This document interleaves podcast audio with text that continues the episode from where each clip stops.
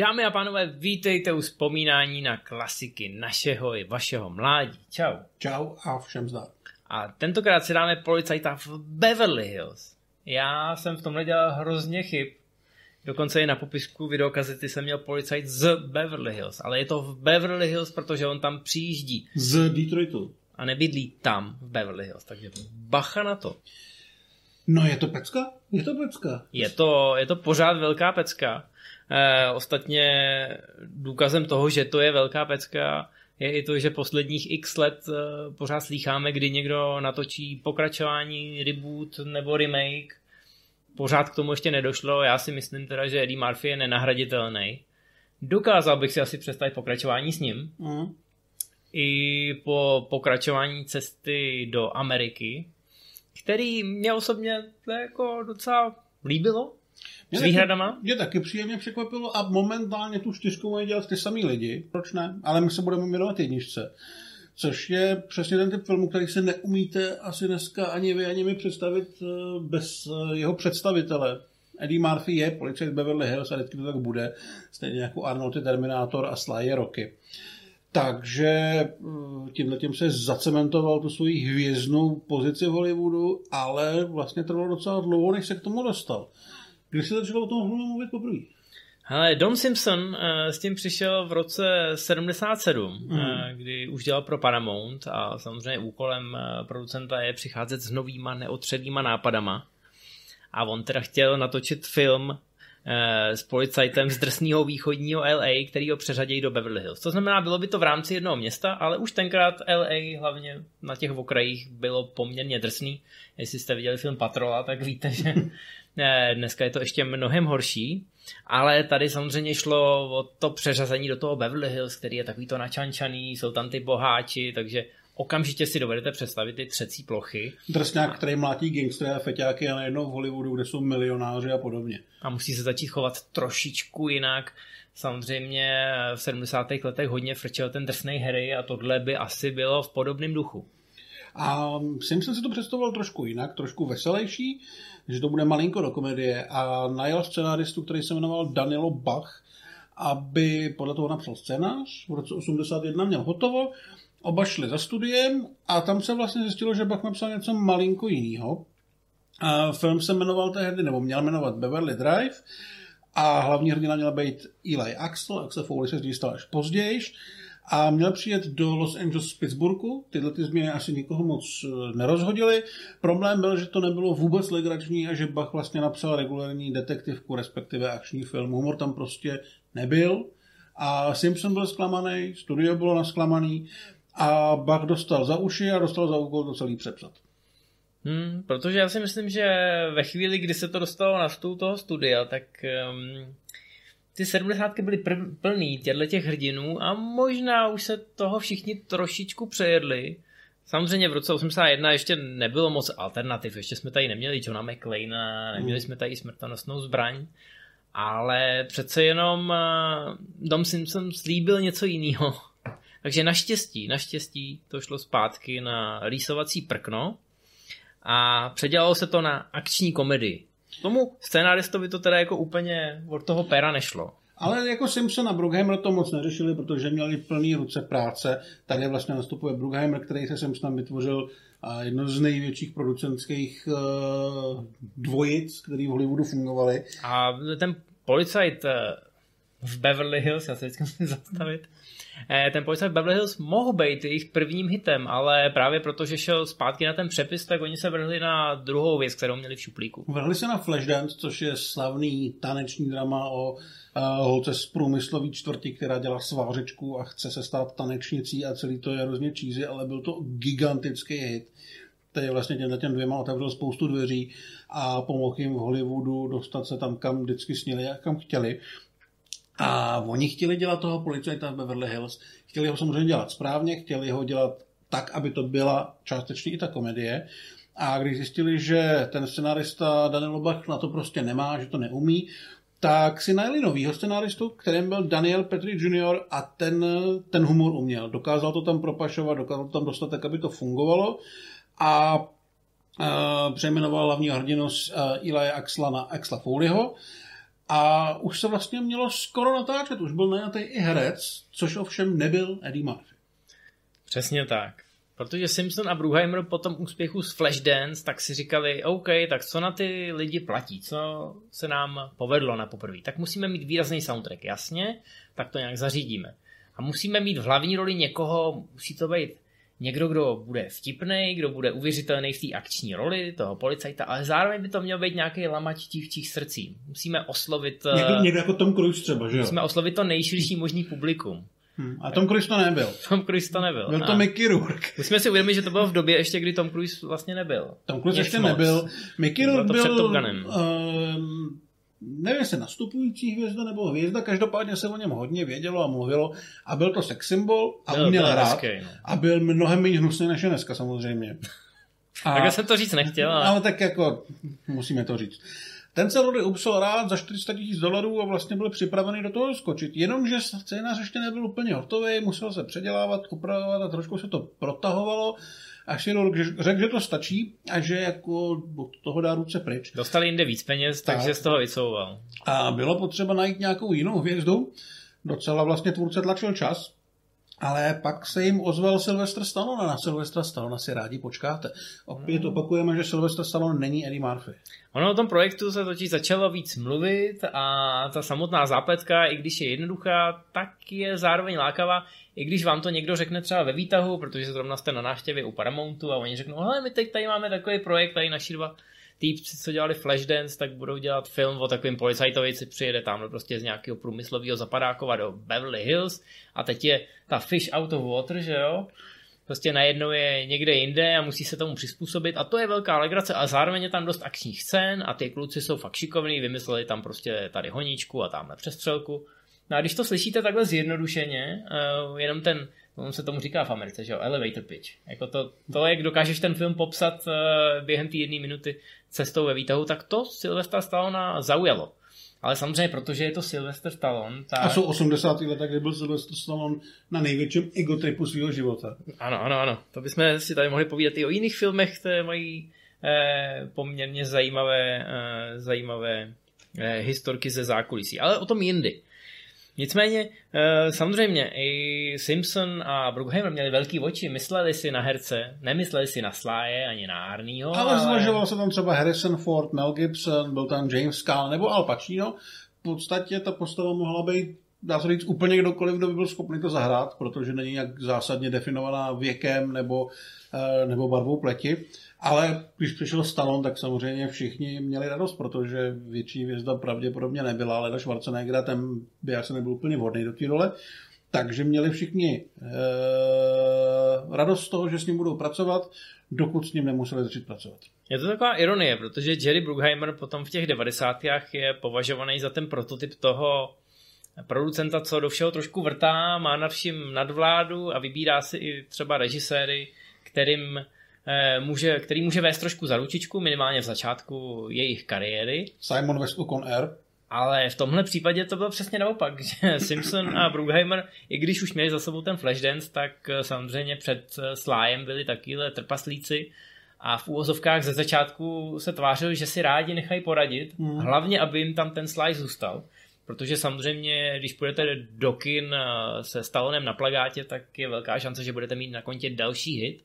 A i kdyby to teda trošku drhlo a oni to vydrželi, tak potom budou moct točit ještě další mnohem větší film. Jakože věděli, že když v tom jejich filmu bude hrát Stallone. Takže se tak, vyplatí zapnout zuby a vydržet pár nějakých úprav. Ta cesta k tomu producentskému trůnu je v podstatě umetená předem. Jenomže těch úprav bylo strašně moc. Eh, Stallone se to přepisoval eh, vlastně od základu. V podstatě vyškrt veškerý humor, udělal z toho akční thriller, který byl hodně drsný a hodně krvavý. Uh, Sly dokonce nějak po letech řekl, že ten film byl, vypadal jako úvodní scéna ze Zachraňte vojna Rajona, akorát roztažena na celovečerní stopáž, takže fakt asi masakr. Uh, jeho parťák Rosewood, který ho hraje Judge Reinhold, tak jsem měl dožít jenom půlky filmu. Na konci měla být honička nákladního vlaku a Lamborghini, ve který potom Sly v tom Lamborghini uh, jede proti vlaku a hraje, kdo uhne. Já teda to moc nerozumím, prostě ve vlaku nemůžeš uhnout, jo, ale, ale Slájovi asi uhnout musíš. Takže se děly tyhle ty věci a ty producenti začali být čím dál tím víc jako nervózní. E, ještě jedna detailní taková malá změna bylo, že z Axla Foleyho se stal Axel Cobretti, což naznačuje, Ah. co se dělo, co se dělo pár let později. Duchem všichni víme, že tu hru na kuře, to, to kdo dřív uhne, si potom eh, Stallone prosadil ve třetím Rambovi. Mhm. A všichni víme, jak to dopadlo, taky nikdo neuhnul. Přesně tak, no. A bylo toho moc najednou, takže... No, ale kobrety, kobrety, ano, to je mi povědomé. Takže nakonec se rozešli producenti Eh. se Slime. Je tam teda dobrá historka, jak se údajně rozešli, že Don Simpson, není to jako ověření, Don Simpson prý přes nějaký známý doktory v Evropě a vědce zajistil, že se dělá výzkum eh, erekce a posilování erekce a že vlastně sbírají materiál od lidí, kteří s tím nemají vůbec žádný problém právě a spíš ty erekce mají až jako na rozdávání a že by se jim právě hodil Sylvester Stallone, aby si ho trošku jako uh, otestovali, Že jestli... je to takový chlapák, že No. mohl pomoct ostatním méně. Přes, přesně tak, jo, jestli, jestli ten jeho testosteron by nešel nějak naklonovat, aby se z toho začalo dělat Viagra, takže on údajně odjel do Evropy, já nevím, jestli darovat uh, vzorky nebo přeměřovat a mezi tím ho Simpson vyrazil. Nevím, No, jestli to je oni, pravda, oni měli ale štěstí, oni mu nechtěli říct do očí, jako, hele, Sly, to ne. zároveň je teda ještě z druhé strany historka, kterou říkal Steven Berkov, který si zahrál záporáka, že Stallone skončil v okamžiku, kdy dostal špatný pomerančový džus nebo něco takového, což jsem slyšel jako i Jo, z jako, jiných- že to z nebyla ta jiných- z jeho jiných- značka. Ano. z jiných filmů, že byl schopný kvůli takovýmhle věcem opustit projekt. Takže No těch historek eh, existuje celá řada. Já mám pocit, že mu Bruckheimer a Simpson to nechtěli říct do očí. Naštěstí jim, jim v tom trošku pomohlo studio, který si uvědomili, že sice teda jako mají film se Slyem, ale že by na ně museli dát mnohem víc peněz. Přesně právě tak. i kvůli těm přifouklým akčním scénám.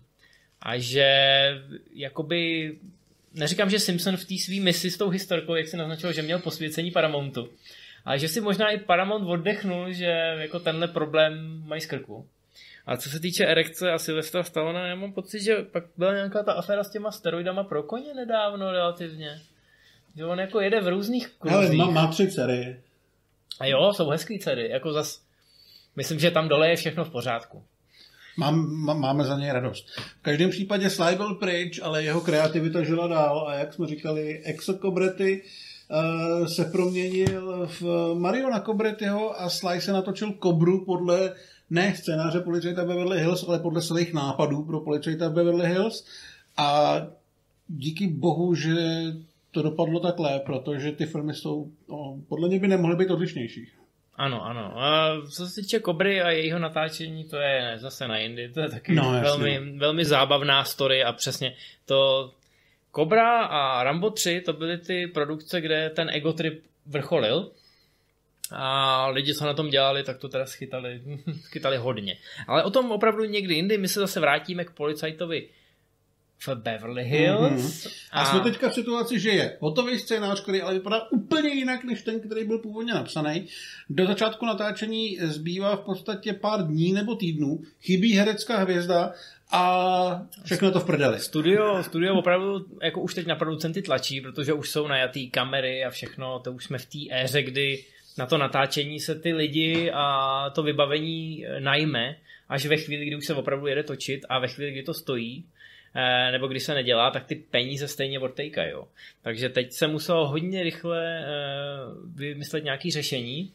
No a našli jsme, našli jsme geniální řešení, i když teda musím říct, že celý Hollywood to trošku zaskočilo. Uh, nakonec dostal roli Eddie Murphy, který už tehdy nebyl úplně neznámý, měl za sebou samozřejmě Saturday Night Live, která ho hrozně proslavila, ale ukázal, že obstojí i na stříbrném plátně, protože natočil 48 hodin, kde si vlastně ošahal tu kombinaci toho, té detektivky s tou komedií, byl v záměně, což byl obrovský hit. A na tohle to kejvnul, protože se mu eh, líbil ten scénář, ten základ, ale hlavně nejenom, že dostal povolení improvizovat, ale byl k tomu vyloženě až nucen, protože některé scény nebyly vůbec dopsané a dodělané. Nebo byly napsaný pro Sly a bylo Přesně, jasný, že tohle je úplně jiný kafe. Přesně tak a Simpson s Brookheimerem často chodili za Marfim s tím, že mu řekli, hele, tady se bude dít tohleto, nějak to vymysli, nějak to zahraj a to Marfy ho samozřejmě strašně bavilo. A, ano, kdyby, kdyby o některých těch věcech věděl studio, tak by asi znervoznilo. Oni znervoznili už ve chvíli, kdy se rozhodlo, že teda Murphy mu dají hodně peněz, aby... Dostal, Murphy dostal 4 miliony dolarů z rozpočtu, který byl oficiálně 14 a nakonec 13 milionů, nakonec se povedlo něco ušetřit, ale v podstatě dostal třetinu rozpočtu. No a byly to obrovské peníze eh, tenkrát pro, jako řekněme, pořád ještě nováčka, nebo minimálně v tom žánru eh, neoskoušenýho herce, takže mám pocit, že v kuloárech hollywoodských se to tenkrát řešilo podobně, jako když dostal obrovský prachy Bruce Willis eh, potom za smrtonosnou past. Mm-hmm. Ale no, vyplatilo se to úplně královsky a teď si teď tady budeme projíždět některé ty zákulisní věci, o kterých si myslím, že dost často studio nemělo ani tušení. A je to docela zábavný v kontextu právě k těm pozdějším Brugheimerovkám, kdy mám pocit, že Brugheimer měl všechno předem promyšlený a pod kontrolou. A tady to byla ještě trošku divočina, respektive jako, že dávali tomu Marfimu poměrně volnou ruku, ale měli právě štěstí na to, že vybrali jeho a mm-hmm. že on byl řekněme v tom kreativním rozpuku a všecko to zvládal takzvaně levou zadní a že ta obrovská energie se přesunula do toho filmu a definovala tu postavu tak, že byla divácky hrozně oblíbená. Jako okamžitě je mimochodem takový prototyp těch otvíráků. Tam je vidět, že Brueggemann přesně věděl, jak toho diváka na začátku zaháčkovat. Že se vám tam přestaví ta postava, to, jak je prostě ukecaný. A že zároveň, to je trochu Seeger. Že je to trochu Seeger a zároveň, protože se to ještě furt odehrá v tom Detroitu, tak to, to on i musí být, že jo. Jakoby tam je opravdu ten pouliční polda a je tam vidět, že musí mít veškerou tuhle výbavu. Ale propojí se to naprosto organicky do, do fantastické akční scény, kterou si mm. pamatuju do dneška, tenkrát jsem si ji hrozně často pouštěl uh, do kolečka. Zrovna u této scény, což je vlastně honička s kamionem po ulici Detroitu, na kterém visí uh, na řetězu Eddie Murphy, tak tuhle scénu, když viděl v studio, tak řeklo, že to bude větší než krotitelé duchů, že to je strašně dobrý a ať okamžitě začnou pracovat na dvojce. jo, takže tohle dopadlo dobře, ale vlastně ještě musíme říct, že Mark v tom nebyl sám. Já myslím, že v tom filmu je skvělý záporák. Já mám hrozně rád Stevena Berkofa, který tu roli vlastně dostal na základě toho, že byl v chobotničce Bondovce. Viděli jste ho třeba ve dvojce Ramba. Ty oči, ty oči. Přesně tak, Viktor Maitland.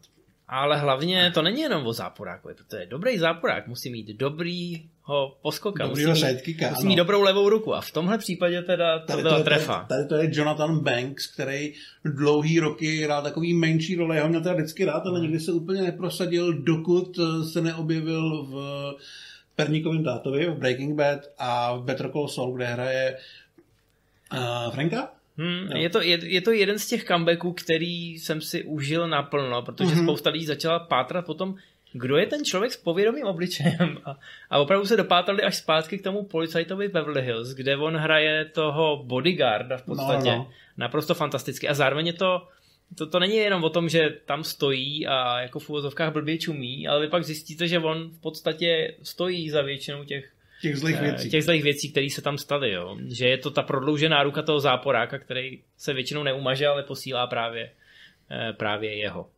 Takže to jsme, měli, to jsme měli casting. Ještě řekneme režiséry, protože to samozřejmě nutný tady taky. No, ještě jsme neměli nikoho, kdo by to režíroval. No. Měli jsme Marfio, ale ještě, ještě se furt řešilo, kdo to teda natočí. Pro Bruckheimera to pravděpodobně už tenkrát nebylo to, co ho nejvíc pálilo, protože mm. měl pocit, že si to teda nějak odvojí a že ten režisér je tam jenom proto, aby to dobře vypadalo. Ale je pravda, že nabídky měl na stole David Cronenberg nebo Martin Scorsese, což jsou docela jako bizarní volby, ale budíš. Nakonec dostal šanci Martin Brest, který natočil potom třeba Vůní ženy, která byla Oscarová, natočil Půlnoční běh, o které jsme tady mluvili. A, a taky natočil. No, taky natočil živě. Škoda. No, ty konce, no ty no. konce, ale... A Simpson s Brookheimerem volali tak často, až musel vyvěsit telefon, ale Brugheimerovi se povedlo ho stejně najít a ukecat ho a on do toho nakonec šel, takže nakonec byl herec, byl záporák, byl režisér a byl i dobrý scénář, nebo aspoň dost na to, aby s tím Murphy mohl něco na place udělat. Martin Brest měl štěstí, podle mě. I když o tom tenkrát nevěděl, protože i když dneska jako všichni řeknou, ale natočil žili, tak vždycky někdo může jedním dechem dodat, ale policajta v Beverly Hills taky. Někdo říká, že to byla dobrá konstelace, nebo nějaký splny na slunci, a možná mu to tenkrát opravdu šlo. A ten film je dobrý. A je i dobře odrežírovaný. Není to jako jenom o tom, že tam Murphy má hubu jako kulomet. Není to jenom o tom, že je to dobře poskládaný dramaturgicky za sebe. Ale i ty akční scény, i ty dialogovky jsou prostě dobře natočený, dobře odvedený. Takže jako něco v tom Brestovi být muselo. Důležitý je, že pochopil, že musí pracovat s Murphym, který bude improvizovat a který si bude za pochodu vymýšlet a že mu v tom nebude bránit. Já samozřejmě spousta režisérů by s tím tím stylem měla trošku problém, že oni budou tímhle tím tlačení dozadu, ale Brest to zvládnul a jak už jsme říkali, vlastně v tom ho podporoval a údajně ve střední zůstalo strašné množství materiálu a scén, který nešli použít, protože se štáb prostě začal strašně smát a všechno to zkazil. Takže se muselo spousta věcí točit několikrát, s improvizací to po každý vypadalo trošku jinak a pravděpodobně to byla hodně velká zábava, ale taky hodně velká zřina. No, tam, eh, já nevím, kdybyste viděli, už jsme na to upozorňovali u 48 hodin, Murphy měl tenkrát několik stand-upů, které byly opravdu nekompromisní a i z dnešního pohledu bych řekl, že to je too much eh, for TV. Eh, takže určitě tam byly i některé pokusy o improvizaci, které by prostě jako neprošly, jo? že neskončily na zemi jenom proto, že se někdo začal smát, ale protože to možná jako třeba byl příliš ostrý humor, ale zároveň, když on přijede do toho Beverly Hills a samozřejmě potká tam eh, ty uh, lidi z toho místního policejního sboru, což nejsou jenom ty dva jeho nedobrovolní parťáci, kteří ho sledují. ten, což je teda výborná dvojka, která byla obsazená na základě toho, že uh, Turci vlastně hledali dvojici, která by působila jako starý manželský pár, takže tyhle dva posadili vedle sebe a ať se tak chovají a oni začali přehrávat, improvizovat scénu s tím syrovým masem, který, se, který zůstává ve střelech. Oni se o tom baví v tom autě, pak se to dostalo i toho filmu. Ale oni jsou opravdu jak dva padesátníci, co sedí doma a čumní na televizi a už si nemají moc co říct, tak jenom jsem, blábolej. A já jsem hlavně ten film, uh, mám ho samozřejmě obrovsky nakoukaný v tom dubbingu a tady se teda dubbing hlavně těch dvou mm. se naprosto fantasticky poved. A to je ten původní dubbing, kde Marvel mluví Kaiser? Myslím, že jo, ano, ano. Ano, ten je velmi dobrý. To je, to je geniální, ale nejsou to jenom tyhle dva, oni mají pak, mám pocit, ještě další dvojici jako konkurenci v tom sboru, kterou oni když něco podělají, my, tak my, nasadí... My, myslíš první, první ligu? No, no, no, no, no, to jsou ty lidi, co skončí s uh, banánem ve výfuku. Eh, k tomu se taky dostaneme. To jsou ty první, tyhle právě rozdávali potom proti, proti banánové masky a ty s, žádnou, s žádnýma banánama nenechytají. Jo, no máš pravdu, no jasně, to, měl bych se na to podívat znovu. Evidentně to, že jsem to viděl před rokem, tak uh, nezabrání v tom, Je tam to že, hodně, to je těžký se v tom Že zamění tohle. Ale pak tam máš samozřejmě i kapitána uh, toho policejního oddělení. Máš tam potom nějakého toho policejního... Což je Ronnie Cox, což je záporák z Robocopa ano, a Puerto Rico. A ten kapitán, který zase šéfuje v Detroitu Marfimu a strašně na něj řve, jo, no, ten je tak to není herec, to je skutečný detektiv z oddělení vražd z Detroitu. Takže ten přesně věděl asi, jak to má odehrát. A jo, a ten byl drsný jak hřebíky. A není tam ještě, teď nevím, to, to si možná pamatuju. No, tam je, je, je, to vlastně herecký debit Dimona Vence, který tam prodává ty banány. Ano, ano, ano. A pak tam máš ve dvojce podobnou scénu a tam je, myslím, zase Dave Chappelle nebo někdo. No, eh, Murphy hodně pomáhal samozřejmě mm-hmm. svým kamarádům i těm komikům, takže třeba jako takhle upíchnul do nějaký vedlejší role. Eh, je super, když jsme zmínili tu dvojici těch detektivů, kterou tam on potká a se kterými jako tam probíhá úplně úžasný ping-pong, že jo? A je tam i ten vývoj toho. Uh-huh. On se vlastně z toho Detroitu eh, dostává do Beverly Hills, protože mu zabijou kámoše a odvede ho tam stopa a samozřejmě je tam na tajňačku, i když každý mu říká něco jiného, protože on se dokáže vykecat z každé situace, to jenom aby jsme trochu nastínili tu zápletku a samozřejmě ty stopy vedou, vedou k tomu Viktorovi. Eh, Viktor navíc zaměstnává ještě Exlovu kámošku, že jo, ředitelku nějaký galerie, takže ten, ten děj není komplikovaný. Je to velmi jednoduchý film. To, jak se tam ty postavy potkávají a jak eh, spolu fungují, jak se navzájem ovlivňují, jak ten Excel dokáže tou svojí energií eh, ty dva policajty z toho Beverly Hills jako dokáže nakazit. A je to krásně vidět, že ten John Ashton jako ten, ten tomu zdoruje, že jo, protože ten je ten starý a chce jít podle těch pravidel. A ten, a ten chce být naštvaný, nebo má být ten naštvaný. No jasně, a Judge Reinhold Billy, eh, ten je zase prostě takový, jako, možná bychom měli. A to, to funguje naprosto fantasticky a já jsem hrozně rád, že jako nedošlo na tu, na tu slajovou verzi, mm. že to všichni přežijou a potom ve dvojce eh, se to krásně rozvíjí dál. Přesně tak. Tady ještě, jak jsi vlastně zmínil toho Eštna, tam je uh, vlastně asi nejvíc marfiovský moment v celém tom filmu, respektive v tom natáčení je, že on byl v jeden moment velmi unavený a už nemohl. Bylo to vlastně na natáčení na té policejní stanici a oni ho donutili, aby stal kafe. Murphy odmítal brát jakýkoliv drogy, odmítal alkohol a odmítal i kafe, protože prostě se chtěl starat o svoje tělo a tady prostě v rámci práce musel. A prý ho to nakoplo takovým stylem, že Brest nestíhal točit a on tam vystřihl celý ten monolog o těch super policajtech. A když se na to budete velmi pečlivě dívat, tak uvidíte Johna Ashtona, jak se strašně snaží nechechtat. Takhle jako sedí a... Přesně tak, no. A ještě to je snímaný, takže mu není vidět do obličeje, ale mu vidět část jeho tváře a ona se tak jako, jako cuká, protože to prostě nedává. Takže... A nakonec to ustál a když Murphy domluví, tak on tam má právě ten dovětek, kdy on řekne, jak to opravdu bylo. Že a ten Murphy řekne, teď jste si podělali úplně ukázkovou lež. Jo. A tyhle, ty, tyhle ty v úvozovkách dialogy lomeno monology, kdy se tam ten Murphy utrhne, tak to je naprosto fantastický. Sedíte přitom na kraji toho křesla, jako kdyby to byla nějaká akční scéna, protože to je opravdu fantazie sledovat ho při práci. Přesně tak. A nedávejte mu kafe, evidentně. jo, takže já si myslím, že to bylo skvělý. Mysleli si to naštěstí i studio a mysleli si to i diváci.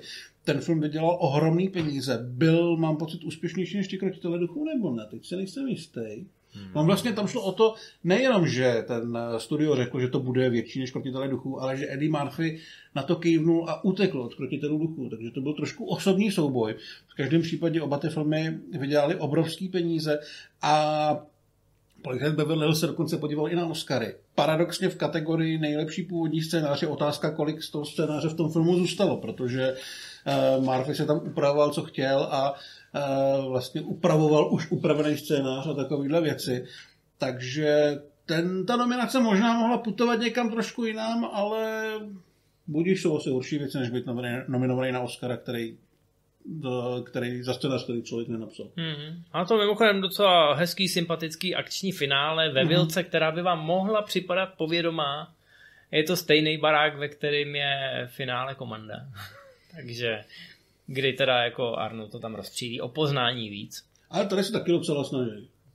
Je to tak. No a potom samozřejmě nebudeme rozebírat do nějakých velkých detailů dvojku, protože ta v režii Tonyho Scotta je trošku jiná. Je podstatně, temnější, akčnější a myslím si, že je vizuálně jako velmi agresivní. Podstatně skotovější. Uh, policajt ve Hills tady proved takovou, takovou pomstu, protože oni ukradli, uh, ukradli Slyvovi manželku tenkrát.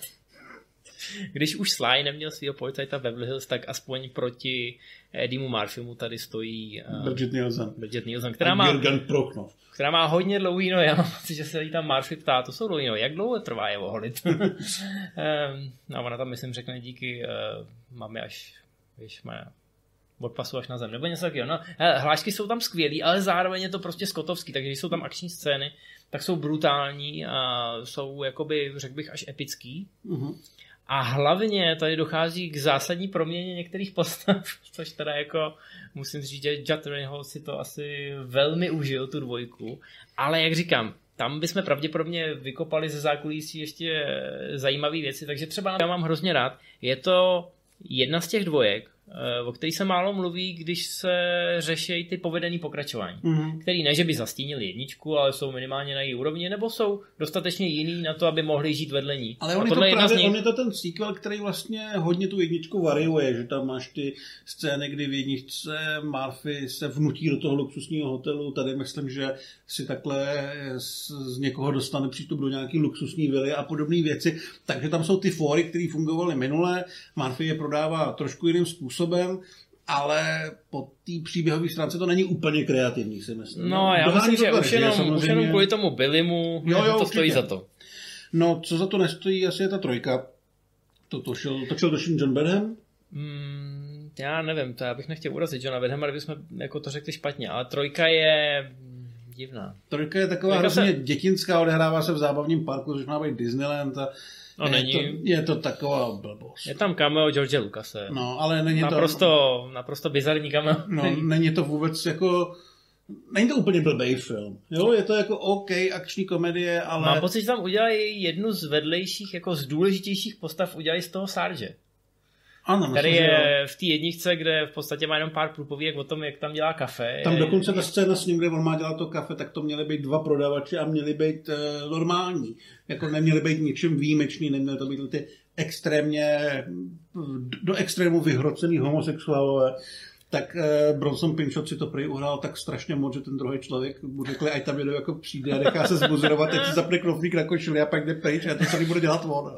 To je pravda, no. To, on to zahrál tak skvěle, že potom eh, se to, ta jeho role rozšiřovala, až ve trojce má eh, naprosto fantastickou roli, kdy on je skoro až takový kvé, mm-hmm. že tam vyrobí nějakou úplně ší- šílenou věc a eh, do jisté míry asi ta role definovala celou jeho kariéru Dá se to tak říct. a naprosto zaslouženě. Eh, No, trojka není blbá, ale není zdaleka tak dobrá jako předchozí dva díly. Eh, Před pár lety byl pokus eh, o seriálovou verzi, dokonce vznikl pilot, mám pocit, a kde hrál Murphy, ale hlavní hrdina měl být jeho syn, který měl rád Brandon T. Jackson z Tropický bouře.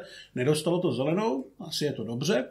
A my teď budeme doufat, že se dočkáme té čtyřky a bude minimálně stejně důstojná jako ta cesta do Ameriky, která není Bůh ví jak dobrá, ale vlastně nám udělala radost. Hlavně tam musí být ten hlavní motiv hudební, který samozřejmě vyrobil Harold Faltermeyer, který je zodpovědný i za soundtrack k Top Gunu a za spoustu jiných synťákových legend. Já jsem na to koukal a ten hlavní motiv eh, on vyrobil na čtyřech různých syntetizátorech a viděl jsem i jména těch syntetizátorů. Chtěl jsem si to tady vypsat, nakonec jsem na to zapomněl, ale možná to tady dám do titulku. A on ten motiv teda, on na něj byl eh, relativně pišnej a když ho ukazoval v Paramountu, respektive Simpsonovi a Bruckheimerovi, tak oni se tak jako ošívali, že tohle je teda jako, hmm, jako, jako příliš velká diskotéka. Ale Brestovi se líbil, takže to nějak prošlo a nakonec to byl velký hit, dokonce se to v některých žebříčcích uh, dostalo až do top pětky. A pak to přispíval skurvený Crazy Frog. Ano, k tomu jsem se chtěl dostat. Uh, ještě, ještě než to přespíval Crazy Frog a než se toho chopila uh, jako eh, moderská scéna, protože on to bylo, já si pamatuju, když jsem měl jeden z prvních počítačů, tak tam byl nějaký software, ve kterém si si mohl právě takhle jako editovat nějaký MIDI a mody mm. a tohle tam bylo jakoby už předuložený.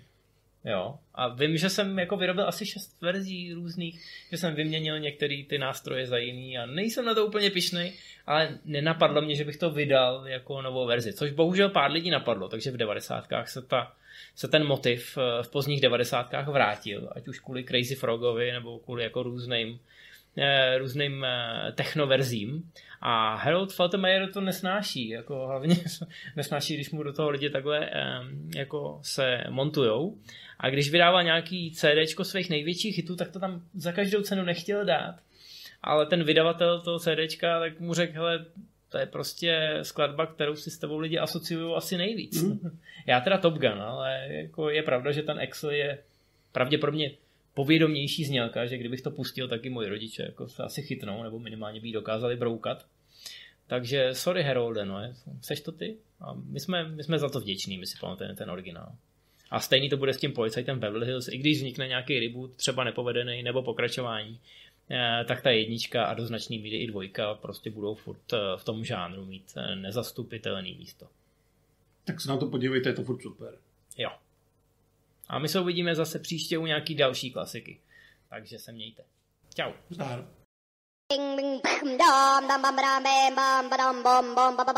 Bum. What's going on? on?